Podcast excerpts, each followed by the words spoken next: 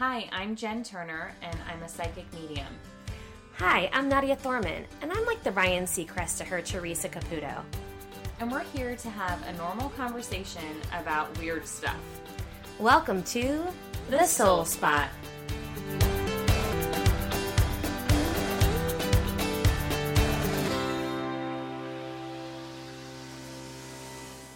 Hello, friends. Hello, everyone. Welcome to The Soul Spot. Welcome to The Soul Spot. I am so excited for this episode, Jen. I know. I think this is the most excited I've ever been for an I episode. I mean, same. We've got a really amazing episode with one of our good friends. I hope it helps people. I think it will. She's got an amazing story to tell. Yeah. I mean, I think that you guys are in for a real treat over the next couple of episodes. This is a woman who I will get choked up if I talk about too much because I'm just so incredibly proud of her journey and somebody that I admire and respect so much. So thank you so much for joining us.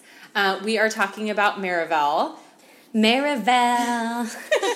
Merivale Gardner, ladies and gentlemen. Yes, yay. Hi, friends. Thank you for joining us today. I'm so excited. This episode, I'm not sure what we're going to call it yet, but the theme is basically spiritual recovery. Yes. And to leave what no longer serves you. Yes. And it kind of goes back to everything we always talk about, right? Like connecting to self, living your true self, being authentic in your connection with self and God. Yeah, and what I love so much about what we're about to kind of um, embark on is just the idea of God being within you and like the accessibility of God within right. our reach, and that God isn't um, for the few, right? I love that. I love it so much. So, Merivale, say hello. Hello, everybody. So we have a long history with our beautiful Merivale. And I met Merivale one fateful day in high school. We locked eyes and never looked back. And then Jen and Merivale first met when you guys were eighteen, through me. Like eighteen or nineteen, yeah, I think? Yeah, probably. And it was magic. Yeah. It just was just water. The magic. B F. Three B Fs. Yep. We had a lot of fun together, and we still do. Yeah. But there was a time when we didn't see Merivale so much. We lost her Aww. For a while. And we're going to talk about that today. Yeah, we're going to get into it. It so. kind of all goes back to everything we're talking about. So today's episode is going to be a little bit different in terms of the format because we have so much to cover. So um, we're going to kind of just jump right in right now um, and ask you a few questions, Merivale. Okay, I'm ready. Okay, so Merivale's journey goes like this. She was in the Mormon religion for how many years? I was baptized when I was sixteen, and I left when I was thirty-five. Okay, so... So you do the math. So quite a while. And you kind of had this really big realization, this moment where, you know, you never saw it coming. It wasn't ever a plan. No. But you got married in the church, you have four beautiful children, you do have an amazing husband, and there was um, a moment of, you know, where you kind of looked at everything and it didn't make sense anymore. And yes. how how long ago was that? That was um, around New Year's Eve two thousand seventeen. Okay, so we're talking about like three and a half years. Three and a half years. Post-Mormonism. Yes. All right, and we're going to just talk about all of these things and how you had this moment of reckoning where you kind of looked at everything and it didn't make sense anymore. And I want you to talk about when that started. You have this amazing analogy you've told me before, and I think a lot of people out there who are having a crisis of faith will relate. Mm-hmm. Um, but you have this shelf analogy, and I, I want you to talk about that. Okay, well... It was, it really started with my husband. So he was questioning things before I was. Um, but because of the culture in the church, he was keeping it quiet. So um, I kind of happened upon, we bought a new car, and he was listening to podcasts. And um, I went and I got in his car, but his phone was connected to the Bluetooth. So I turned on the car, and it started talking about Mormonism, but it said the F word. And Ooh. So I was Scandalous. It was, it was so crazy. Because I'd never heard anybody talk about the church and use that kind of language. Were ever. You scared when you heard it? Or, like, what do you feel when you haven't heard that in so long? Um, I literally hadn't said the F word in twenty years. Like, it was shocking. I, I felt all the blood drain out of my face. Like, like something's up here. Yeah. It, yeah. It was extremely uncomfortable. So I went in the house and I'm like, hey, what are you listening to? Like, what, where did this come from? And he shuts his computer really fast. And I'm like, that's super suspicious. Like, what the heck is going on? So I, at some point, his computer was open and he was reading an article that was called Faith Crisis. Mm.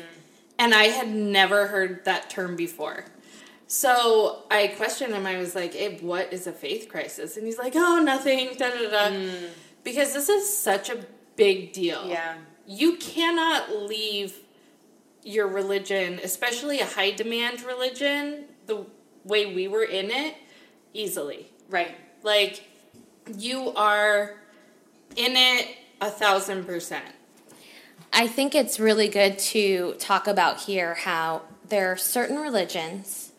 and this was your experience with this one, where you really, really, really wholeheartedly believe mm-hmm. that your salvation is dependent on this set of rules. Right. I know this isn't the case for anybody. So this podcast is not meant to be an anti-religion podcast. It's not meant to be an anti-Mormon podcast. We are just having a conversation about when a toxic environment no longer serves you. When an, there are people who are your direct line to salvation and God, right? Mm-hmm. And for you, that was your truth. Right. Like, you wholeheartedly believed every single thing. So if we can, like, back up a little bit, and I was baptized when I was sixteen years old. My family was living in Australia, and the missionaries knocked on my parents' door. And my parents let them in, and we were baptized within a week. Now, in Mormonism, you have to take all these lessons. You have to take, like, seven lessons before you can be baptized. And we took all the lessons, and we were baptized that Sunday after we went to church for the first time. Like, in Mormonism, it was, I think it was, Is like, that unusual? Yes. Like, is your story unusual for that? Because most of the time you're born into it, right? Right. A lot of times you're born into it, or you investigate for a long time, or these lessons usually take longer. So you actually have memories, because you were sixteen, mm-hmm. of life before Mormonism. Right. Okay. That's an interesting kind of, I guess, like, idea to play with, because right. that, those early years form so much of our belief system, and... I'm a big believer, as you know, that our connection with God is so strong in those early right. years. Right. So so then religion truly was introduced to you at sixteen, but not God. Right. right. Okay. Religion. I mean, um, growing up, I remember being a super spiritual. And when I say spiritual, I didn't know what to call it. I had no language for this whatsoever. We were not religious. We didn't go to church. But I would... I would figure out ways to pray. Like, mm. I had heard of God, and my dad went to Desert Storm, and so I remember laying in my bed at night saying, please keep my dad safe, over and over and over mm. again, picturing my words like a bridge to my dad. Like, my eyes, like, we're all getting welled up over here. I don't know about you guys listening, but that's, like, so beautiful, because that's an innate thing to know to connect with. Right. How amazing. I know. So I really... I found spirituality for myself, you yeah. know, and it was, it was mine. It wasn't something I talked to my parents about. It wasn't something I talked to anybody about. Mm-hmm. And it also went along with a lot of, at the time we called them ghost stories. Mm-hmm. Like I, um, everybody in my family had had ghost stories. My Nana, my mom, my dad, like, we would sit around the table and tell stories of spirits and interactions with spirits. And so cool. It's so cool. And like my, my, um, my auntie in Australia, um, has a story of talking to fairies when she was little. I love like, that. I connected with these stories more than any other aspect of my life. Like, I became obsessed with watching sightings and like, hearing other people's ghost stories, and It was I, something that rang true to you. Right. Okay. And I always felt the presence. I was alone a lot as a kid, and I always felt other people around. Like, mm. I could always sense that there was, like, this generational thing. I didn't have a big family, but I always felt surrounded. Kids know. They just I mean, do. Kids it's know. It's so beautiful. You know? And that that is kind of a gift in a way for you and your story, like, leaving the Mormon church, mm-hmm. because you knew where to go again. Right. And a lot of people don't have that, mm-hmm. you know? But it's also used to discredit um, converts because... But I think it's actually a strength. It, into even more um, fundamentalist thinking when you join a religion. Because as a convert, I had to decide at sixteen years old that, like, yes, I believed this, you know? Mm. And so I think when you're raised in it and you get baptized at eight years old, like the way people in the Church of Jesus Christ of Latter-day Saints do, um, you don't have this huge moment. A lot of people don't. Yeah, it's more organic. It's more organic. So um, I remember the different jibes and, like, things people would say, like, oh, you're a convert, you're not as strong, or your testimony, you know, like, you don't have this mm. generational So you felt history. Judged even then. Right, okay. right. I felt judged as a convert. Mm. But as a convert, I, I had more to prove. I, it's like you're a transfer student. Right.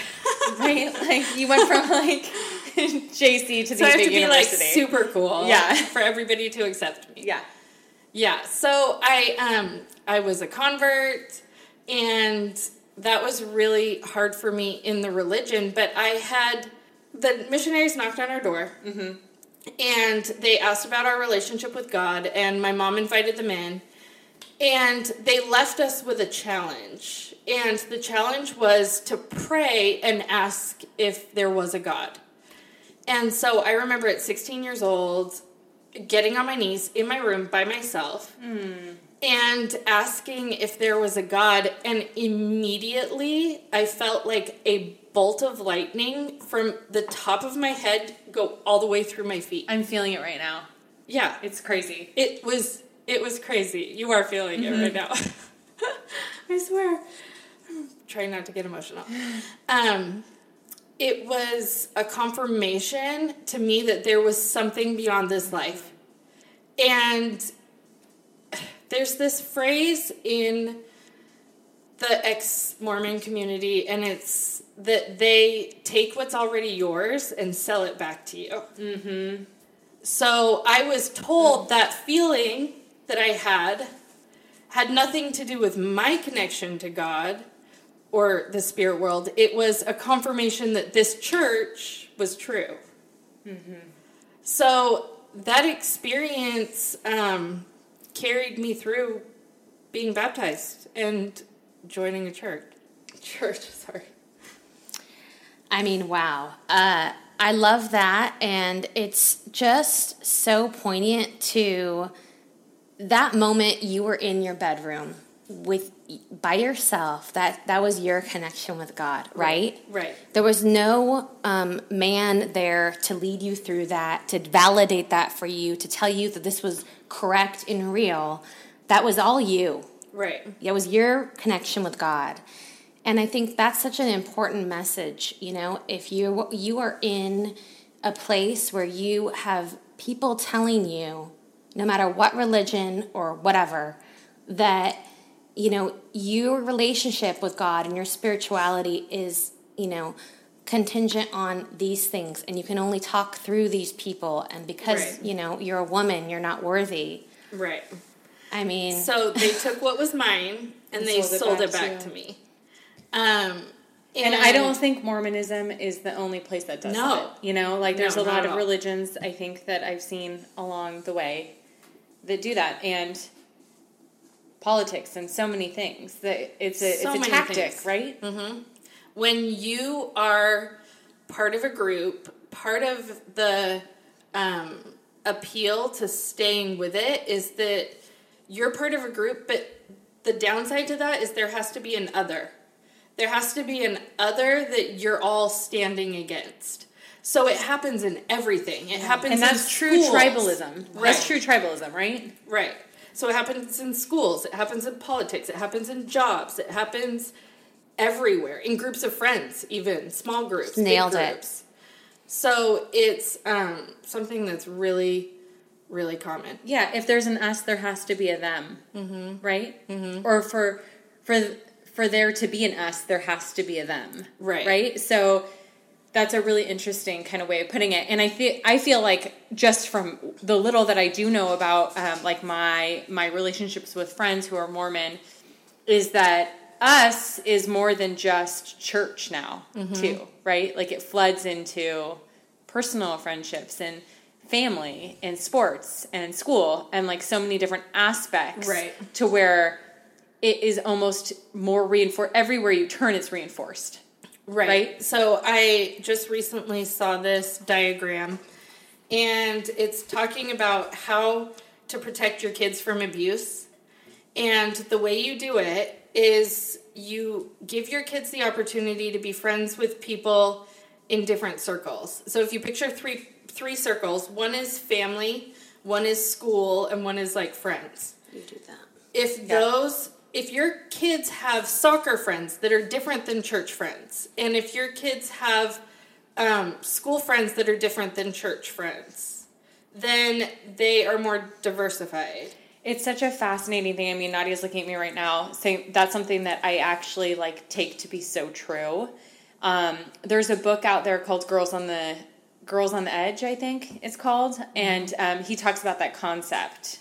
Mm-hmm. For for a female's identity, especially younger, to have other groups. So when shit hits the fan, as it will with right. like teenage girls, you have a different aspect. You have a different avenue of friends, and your self-worth isn't totally crushed because everyone you know is in that. You right. know? And with these, um, like within, I think you still call it Mormonism. I've been out for three years, and they changed the rules like since I left. So I don't know what that term is, but.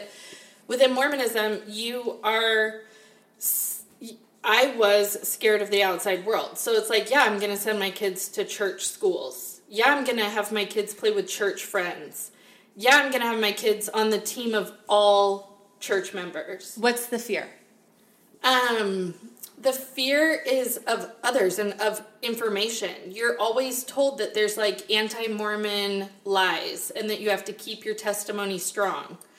So you just surround yourself with these people that think exactly like you do. Did you fear, like, for example, because you knew us, but, like, would you fear that what we were doing was, like, sinful or evil?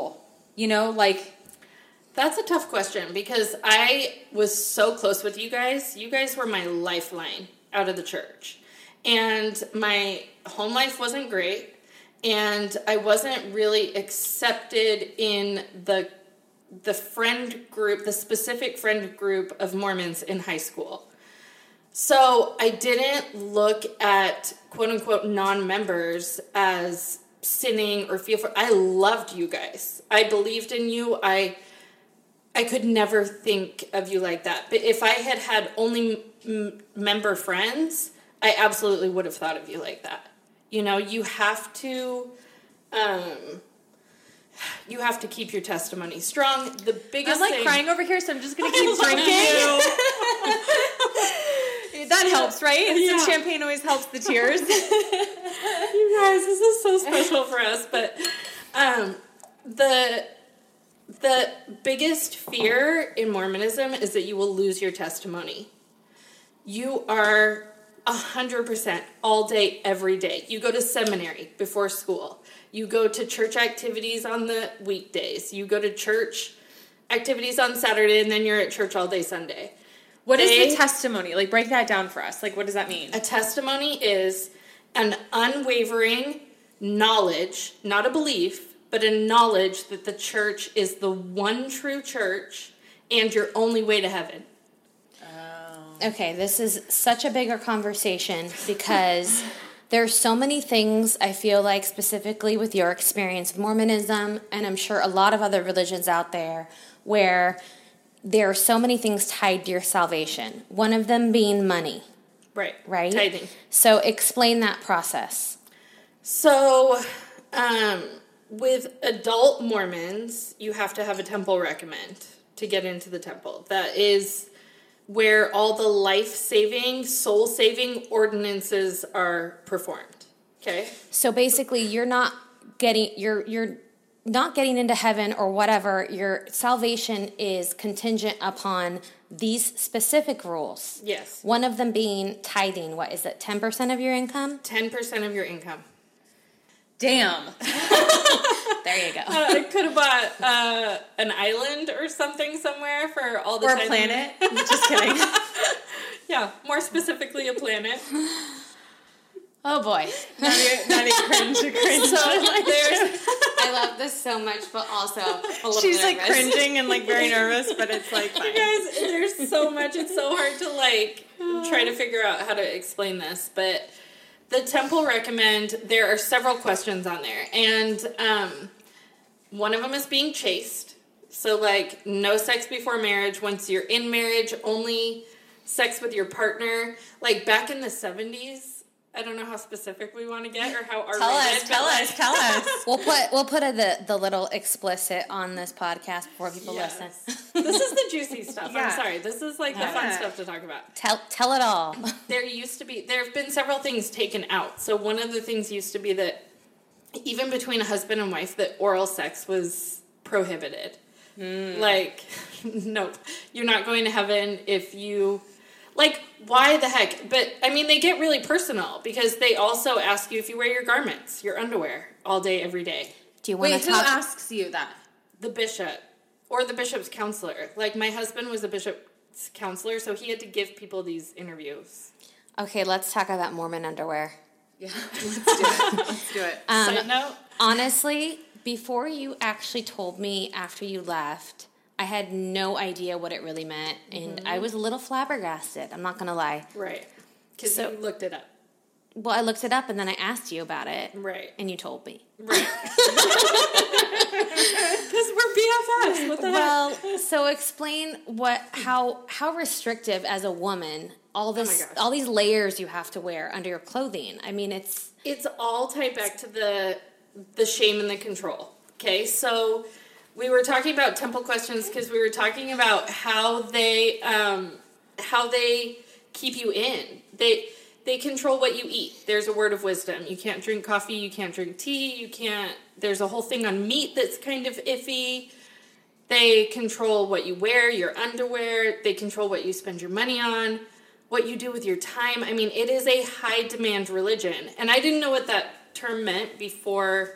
I left Mormonism. I had no idea. So wild to me. I mean, I'm out on all of those things. Well, what's interesting to me is that this no, is a this is a I mean, it's like a dogma, I guess, written, right? Like or, or ordinances and um mm-hmm. and rules written by old white men. Joseph Smith specifically, yes. Oh, okay. I mean, here's the thing is that just based on that alone, there's so many things that are just, I don't know, I, I could almost call it inhumane, right? It's like to have... On it's a, humiliating it's, and it's... Yeah, if it's one hundred degrees outside, mm-hmm. you're expected to wear another layer mm-hmm. of clothing underneath your dress. It's like probably some cotton polyester blend and then put your bra on top of that, right, correct? Right. Put your bra on top of a capsule. But that was all, like, that That's underwear, for example. Let's take that, Kate, because yeah. it's like an easy, fun one. Like, that was that was from Joseph Smith? Or that was interpreted? Um, no, that was from Joseph Smith. And funny side note is Joseph Smith wasn't wearing... This is deep, dark doctrine. You guys don't care, but... I love it. We do, we do. Tell us, tell us. He was... Uh, the rumor is that he was not wearing his garments the night he was shot and killed. So he was a martyr, and so it was like, oh, well, see, there you go. Okay, okay, okay. So we have... We've kind of, like, gone off... Yes. in the best way possible. In the best way possible, but I want to like bring it back because we started talking about like the podcast with you and your husband. Maybe you thought he was watching porn on his laptop, right. but it That's wasn't. What it was like. Yeah. So tell us like what happened with that again, because I know um, Nadia was trying to get you to like explain like something. My shelf. Yes. Okay. Go. Okay. So um, we were all in as Mormons. Like, there was no gray area. My husband had a super high calling. I was raising my kids. I was actually homeschooling my kids with an L D S homeschool curriculum. That was like, I was so... You were a really good Mormon. I was, I was like super duper, super duper into it. I had no doubts whatsoever. Mm-hmm. So we moved to Texas, and part of the thing that happens when you leave your religion, there's two parts of it. They say that you won't actually leave your religion unless you have these two parts. So you can, you have to believe it, and you have to enjoy going, okay? Excuse me. So you can have one or the other. You can enjoy going and not believe it and still stay in your religion.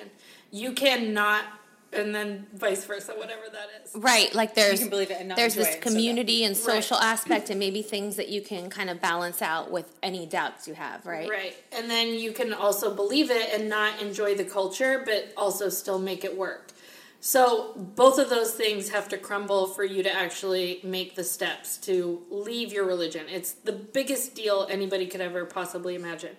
So when we went to Texas, um, we were in the Sunday school lesson, and the guy stood up, and he was saying something super racist, and I felt immediately uncomfortable. You can take a sip of water. Okay, thanks. We're back. Yes, so... He was saying something super racist, and it made me really uncomfortable. And we were in, like, the deep south. I'd never experienced that in my natural life before. I honestly, I knew it existed, but I had never personally experienced it. And so I raised my hand, and I contradicted the teacher. And I was like, that doesn't seem very Christ-like. Like, what are you talking about? And two older gentlemen in their, like, sixties behind me cut me off. And pulled out their scriptures and started reading, like, these justifications for their racist remarks and, like, put me in wow. my place. Wow. Wow. So, like, I went, like, humiliated, you know? I went bright red. I was just, like, humiliated in front of the whole class for, like, speaking up against. But you still felt like it was wrong. Oh, you, yeah. yeah. I, I one hundred percent felt it was wrong, but I had just been reprimanded with scriptures in Ugh. hand. And I was like, gross. I was so appalled. It's publicly shamed. Yes. For just basically speaking. For being like, that doesn't sound very Christ-like. And they're like, oh no, here's where Christ said it's okay to separate yourselves. And well, I'm like, what? So I left the meeting, and I went out in the parking lot, and I cried. Mm. And... I was like, I cannot, I don't, I, I hadn't made any friends in that ward. We were new. My kids hadn't made any friends. We were really struggling to enjoy the culture. Yeah. It was like, we did not fit in. Yeah. And then my husband, um, my sister-in-law had left, one of his sisters, when he was in the bishopric. So one of the other things that you're not supposed to ever do as a Mormon is read anti-Mormon literature. And nobody really tells you what that is. You just know to, like, stay away from it because it'll ruin your life. So anything questioning or criticizing the church. Right. You're just, it's blasphemy. Right. There's even a quote from one of the apostles, Elder Oaks, and he says um, something to the effect of, you don't criticize your church leaders even if that criticism is warranted. Okay. Wow. Like... Silence like, yourself. It's pretty yeah, straightforward. Do not criticize the church. Your Don't voice is not people. As important. Right. So, um, Abe had given himself permission to read these controversial things, which really were just histories and articles and things by people that weren't members of the church, because he wanted to bring his sister back. And because he was in the bishopric, he felt like he had to reconvert her. Because his sister had left. Yes. Right, okay. Yes. Oh, interesting. Okay, so, so that's how he stumbled upon it. Was yes. with the intention of bringing her back. Exactly. And he had stumbled upon things. So there's apologetics. It's like if you stumble upon one thing you're not sure about. Like, um, I mean, there's so many. But just say, like, the Book of Mormon as a historical document. Okay. Um, there's all these reasons why it's proven that the Book of Mormon was absolutely a thousand percent not a historical document. Like, just a hundred percent. Whereas, like, in Christianity, I think it's pretty widely accepted that you can look to um, people who study religions, historians, things that have nothing to do with the dogma aspect, but more of the historical aspect, and it's okay to explore can, that, right? Yes, yes. Like, it's not, like, nobody in your hope, I mean, I'm not I'm speaking in broad terms here because there's lots of different types of Christianity, but right.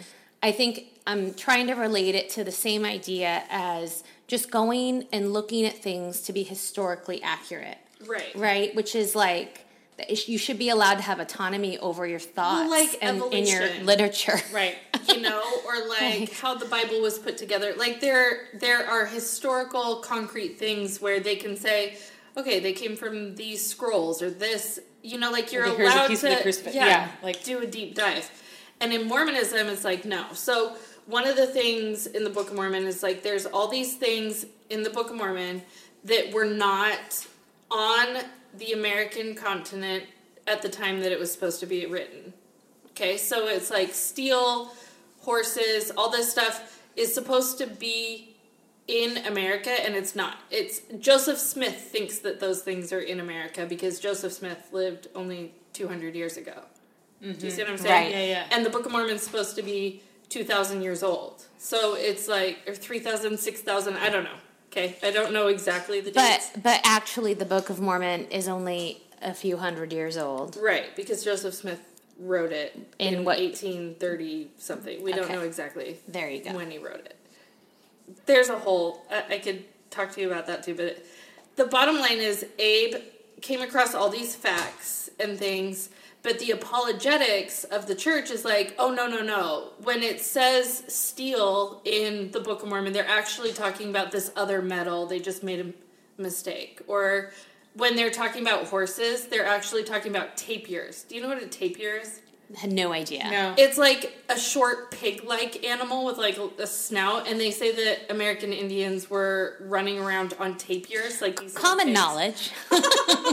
Like, it's it's crazy. Okay? So when you say the apologetics, yes. that's that sounds formal. So that's like right. a formal thing, meaning that they had to apologize for this m- several enough times to make it like formal, to where it's kind of like disclaimer on all of these, right? So the fact, church, fact check, yeah, yeah. The church has, they call them scholars. It's debatable, but all these people that write papers constantly doing apologetics, like trying to take all the problems that people have with the Book of Mormon or Joseph Smith or whatever and, and explain it. it. Okay. And I've heard it explained like a brick wall. Okay, so you're looking at a brick wall, and from far apart, you're like, oh yeah, that wall's super sturdy.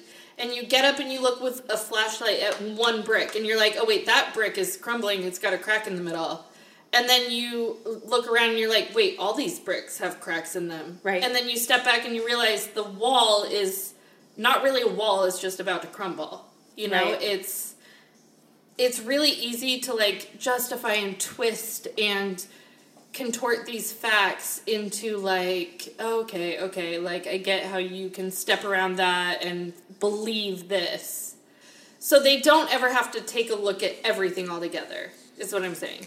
Okay, I want to circle this back around to this to shelf analogy you gave me and right. the moment of reckoning in the car with Abe. Bring us right. to the moment of the podcast, of okay. the infamous with podcast right. with your husband. So my husband had been reading apologetics, and he says he was going to be happy just reading this forever, just like twisting and turning and figuring it out, maybe going and not believing all the way.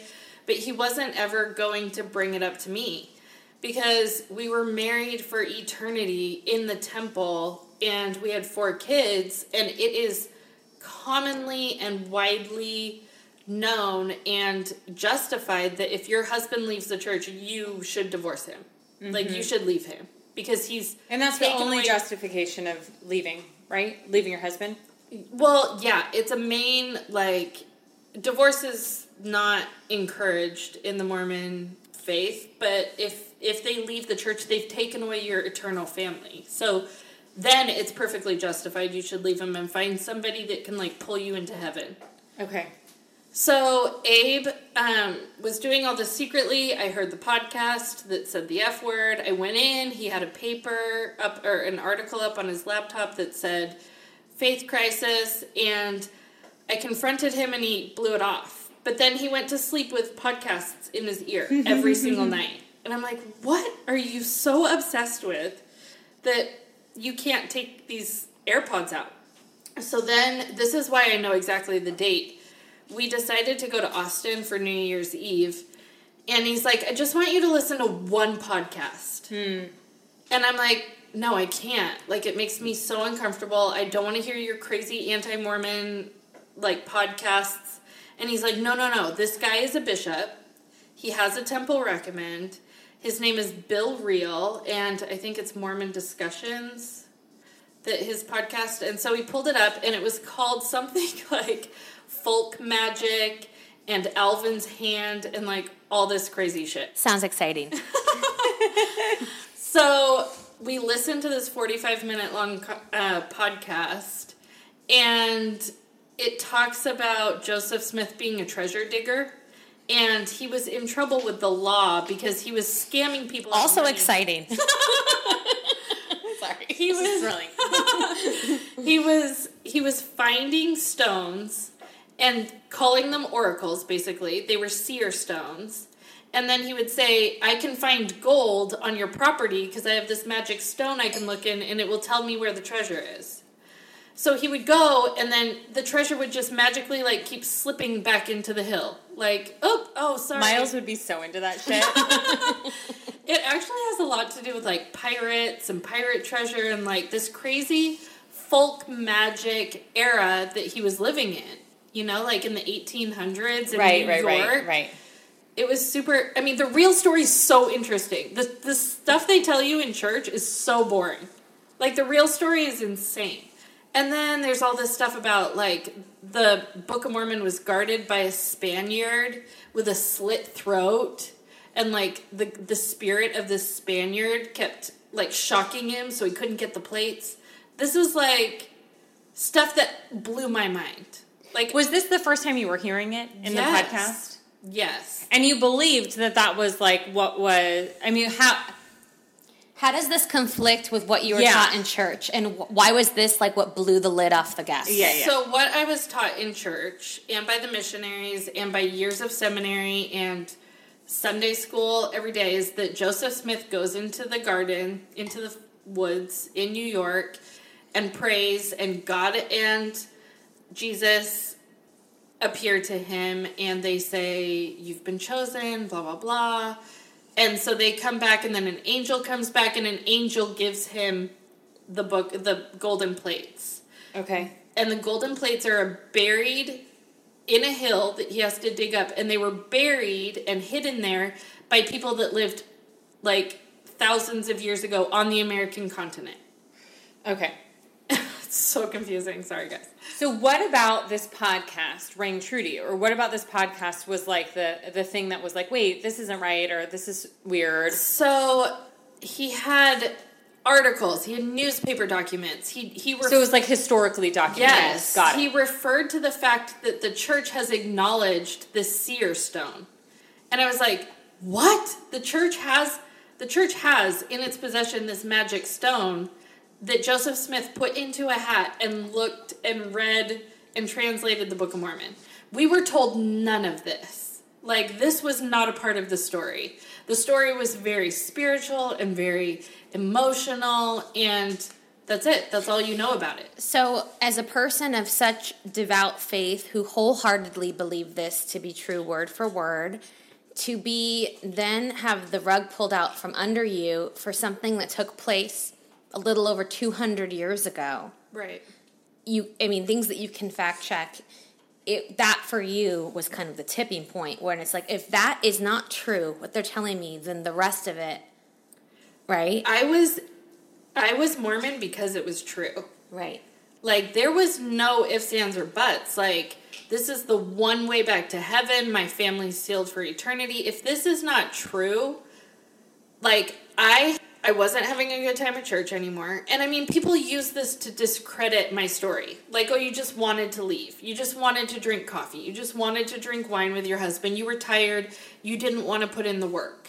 Hmm. It's like, no, I put in the work for so many years. Like, nobody has any idea how hard it is to get four kids ready for church at eight o'clock in the morning by yourself when your husband's in the bishopric and he travels for work. No, and no, no. Like, nope. I did this for years and years and years, and I did it because it was true. So then I listened to this podcast, and I'm like, holy shit. Did you immediately believe it when you listened to the podcast? Yeah. There there were so many facts, and there were so many statements, and I knew Abe had been researching this and yeah. trying. So you trusted his judgment. I trusted Abe's judgment. Abe's like, no, I've looked into this, the church. And then I went on the church website and read an article about the seer stone.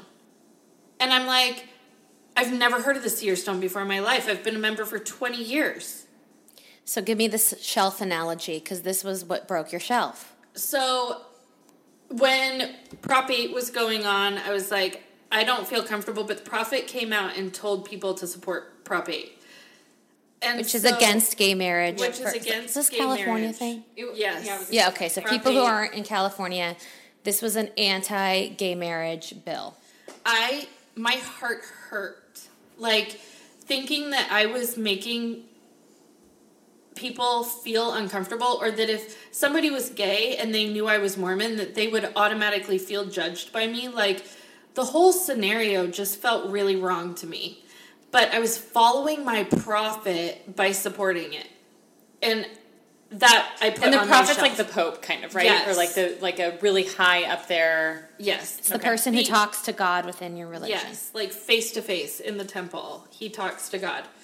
So I was like, I don't understand this. I'll put it on the shelf. Then I was a Sunday school teacher, and I had to teach these little kids about, like, God cursing people that lived in America and cursing them by making their skin darker.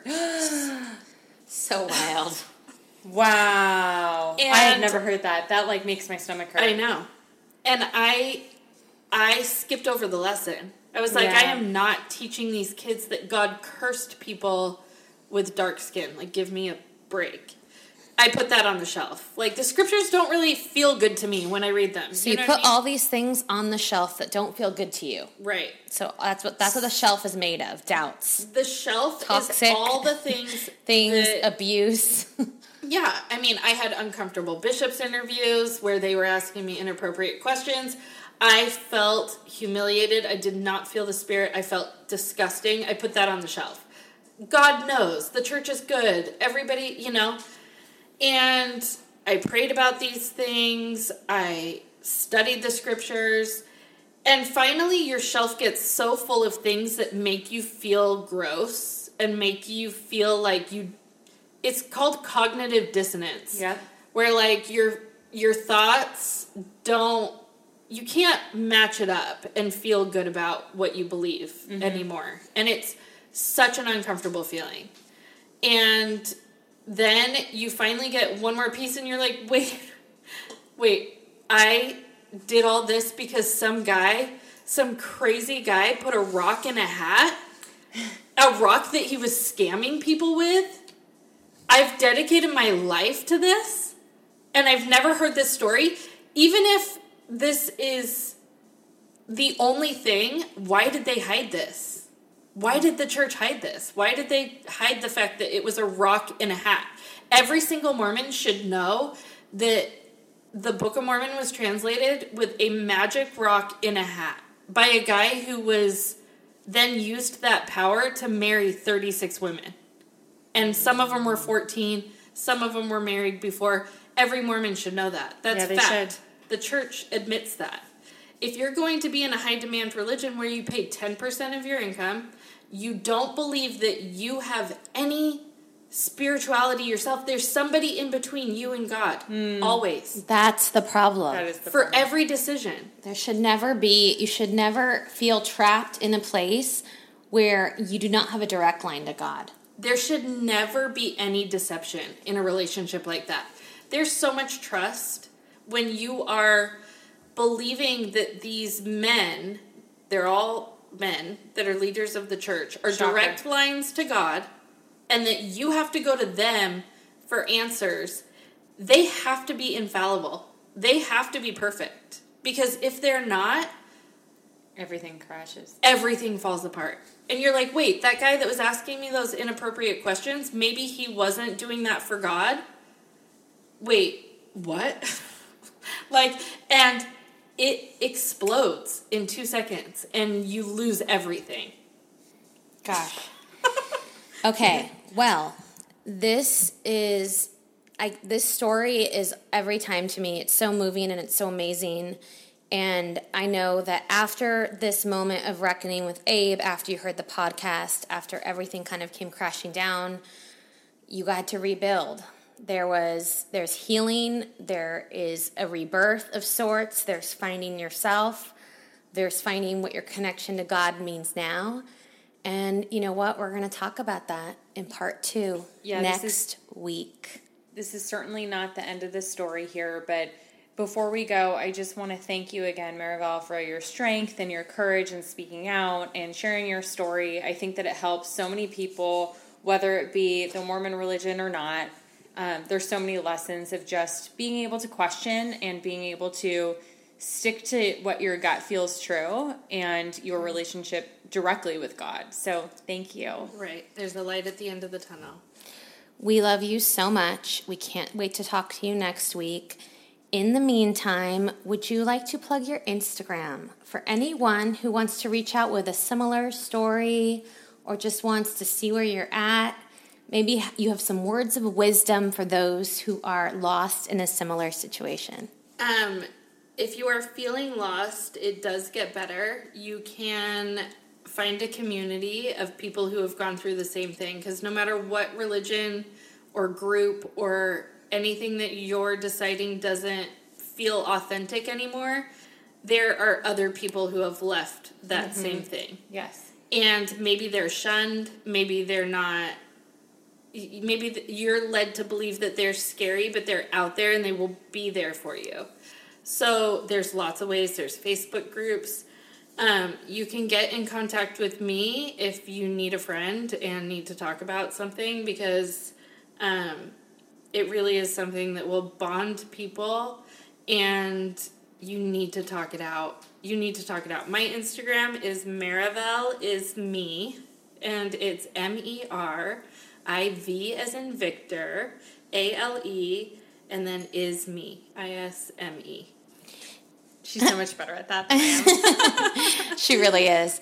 And we'll go ahead and um, when we post about this episode, we'll link her um, her handle in the, the comments or in the caption, if you will. Yep. All right, you guys, we love you so much. Thank you for love listening. You we'll catch up next week. Bye. Bye.